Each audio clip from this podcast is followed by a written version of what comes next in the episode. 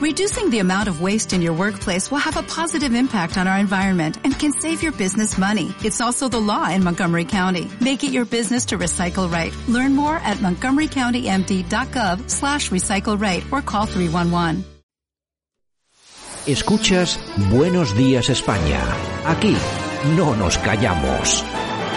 Y nosotros que nos vamos hasta Madrid, allí tenemos al otro lado de la línea telefónica a don Pedro Royán, que es senador del Partido Popular. Buenos días, don Pedro. Muy buenos días. Bueno, eh, me imagino, bueno, en principio quería preguntarle de qué equipo es usted, del Real Madrid o del Atlético de Madrid. Bueno, yo debo de decir que estoy contento porque ha ganado la liga un equipo madrileño, aunque habría estado un pelín más contento si la hubiera ganado el Real Madrid. Pero repito, ha sido una enorme alegría. El Atlético de Madrid es un club ah, combatiente como pocos y que, bueno, pues a los aficionados del Atlético, bueno, pues les llevó prácticamente hasta el último minuto para verificar ese, esa merecida victoria en lo que se refiere a una de las ligas más competitivas a nivel mundial. Bueno, doble pena para el Real Madrid, ¿no? Pierde la liga en el último minuto, como usted bien dice, y encima han perdido a su entrenador, encima carismático. Sí, ciertamente hay que reconocer que, ha marcado un antes y un después en la historia más reciente del club, acompañado con grandísimos resultados a nivel nacional y también a nivel europeo. Pero bueno, eh, convencido estoy de que el Real Madrid es un club extraordinario y que va a encontrar, por supuesto, pues un grandísimo entrenador que con esa plantilla y la afición que siempre arropa al que para muchos es el mejor club del mundo, eh, bueno, pues volverá a tener momentos especialmente laureados.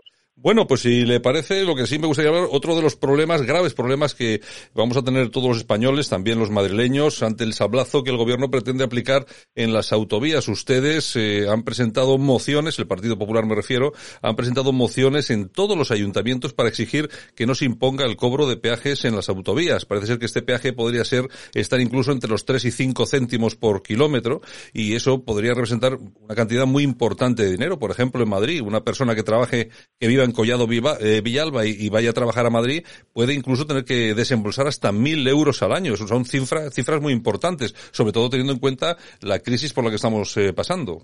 Así es, Santiago. En primer lugar, este es un auténtico atropello. Esto es un atraco a mano armada que el gobierno del señor Sánchez pretende perpetrar contra todos los españoles y en el que regiones o territorios como el de la Comunidad de Madrid, que son eminentemente radiales, la ciudad, la capital es un tremendo foco de atracción, de polarización en lo que se genera eh, con referente al empleo, va a provocar que muchísimos madrileños que realizan desplazamientos de 35, 40 kilómetros para ir directamente y diariamente a su puesto de trabajo y los consiguientes 35, 40 de vuelta, pues tengan que abonar 750, 800 o incluso del orden de 1.000 euros al año.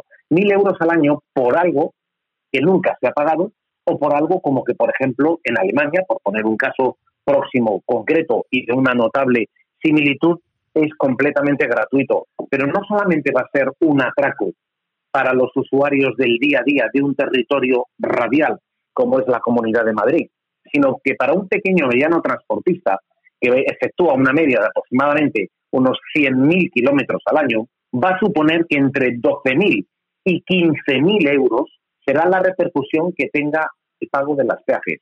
Habrá muchas familias que van a tener en desplazamientos comunes y ordinarios que buscar alternativas de vías que no sean autopistas y utilizar carreteras secundarias, con lo que ya el RACE, FACUA, todos y cada una de las principales organizaciones profesionales del transporte han advertido del peligro y del riesgo que puede suponer el utilizar de manera cotidiana y ordinaria este tipo de vías alternativas para de esa forma poder evitar ese salazo fiscal. Por lo tanto, una muy mala noticia porque la petición de estos 70.000 millones de euros, que es aproximadamente el 50% de la solicitud que correspondería a recibir el gobierno de España, en lugar de aliviar la administración y en lugar de hacer y facilitar que las empresas, que los emprendedores, que son los que tienen la verdadera capacidad de creación de empleo, se les den y se les generen las condiciones para poder implementar sus negocios, recuperar actividad económica,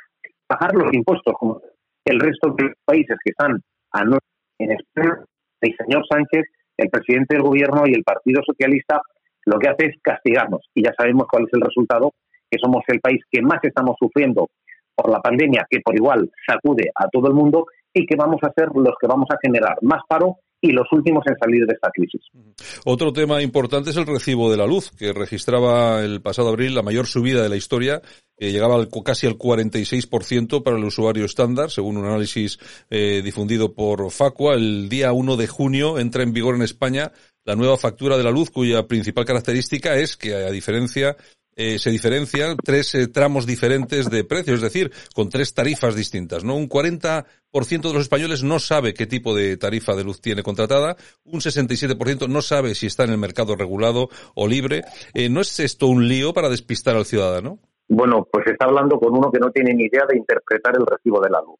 Lo reconozco pública y abiertamente ante sus micrófonos. Efectivamente, es más de lo mismo. Frente a las cuentas que ha enviado el presidente del gobierno, para poder percibir esos 140, ese total de 140 mil millones de euros, lo que pretende es aplicar un sablazo fiscal de subidas de impuestos a razón de 90 mil millones de euros. Subidas en las bebidas azucaradas, subidas en el peaje, subidas en los plásticos de utilización de un único uso, subidas de toda índole y subidas también en el recibo de la luz.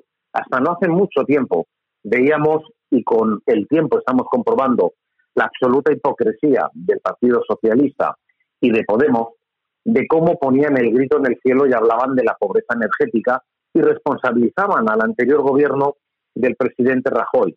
Pues bien, las principales subidas eh, y el encarecimiento de la luz ha venido con el gobierno del Partido Socialista y el gobierno de Podemos. Y desde luego es patético, es patético ver como ese nuevo modelo de factura, simple y llanamente lo que va a producir es un encarecimiento, lo va a hacer todavía más complicado con las diferentes franjas horarias y por lo tanto, desde luego, en nada va a venir a contribuir ni a la mejora del servicio ni cosa por el estilo. Ante ese atropello, ante ese nuevo atropello, el Partido Popular ha presentado una iniciativa en el Congreso de los Diputados que lo que pretende, en líneas generales y sin entrar en tecnicismos, es llevar a cabo una bajada del 7% en la parte que corre, perdón, una bajada del 7 al 0% en la parte que corresponde al impuesto de producción. De esta manera, a nivel global, para que todos los oyentes lo entiendan, supondría que los españoles dejarían de pagar del orden de casi 4.000 millones de euros al año por el recibo de la luz.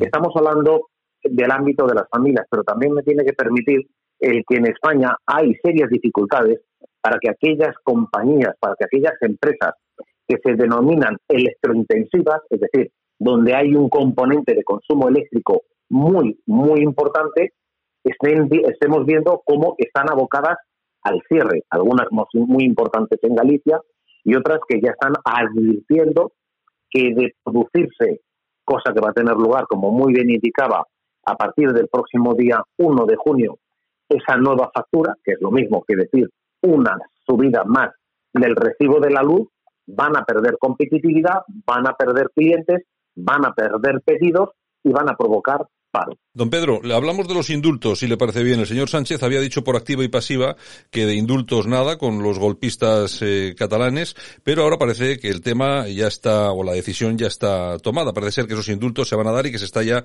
preparando el camino para ello. ¿Qué, qué opina?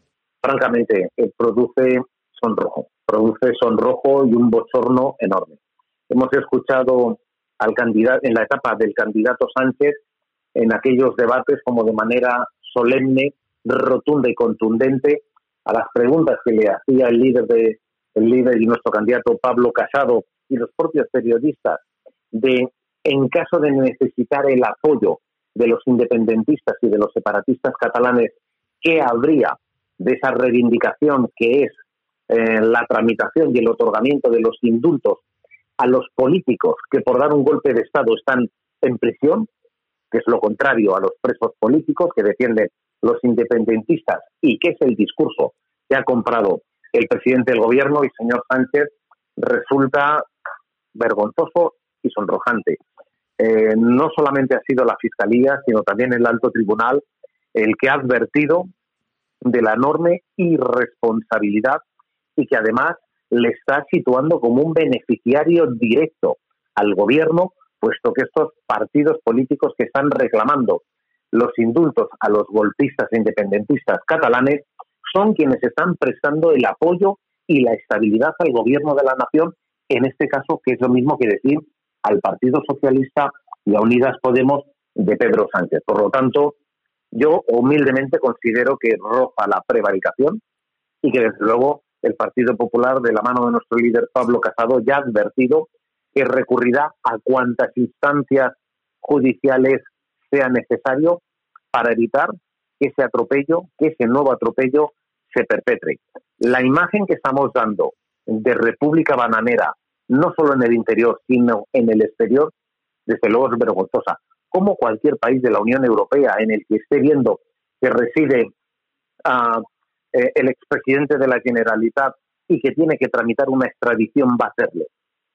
Si es el propio gobierno de la nación el que está indultando a sus cómplices y colaboradores. Desde luego, España no se puede permitir un gobierno que esté arrodillado a los batasunos, a los independentistas y a los, eh, como digo, y a los separatistas. Y en ese sentido ha encontrado en Pedro Sánchez el fiel colaborador en pro de destruir y de dinamitar los cimientos del Estado de Derecho, que desde luego esto nunca antes, nunca antes, en toda la etapa democrática española, había, había ocurrido o había tenido lugar. Pues muy bien, don Pedro Royán, senador del Partido Popular. Me, vamos, me sumo eh, al 100% a sus últimas declaraciones y sobre todo a lo que esto, este asunto parece muy duro, pero es cierto que gracias a estos señores estamos pareciendo cada vez más una república bananera, sin serlo, pero lo parecemos, desde luego. Don Pedro, un abrazo muy fuerte y muchas gracias. Don Santiago, muy buenos días y un placer como siempre charlar con ustedes. Escuchas Buenos Días España. Aquí no nos callamos.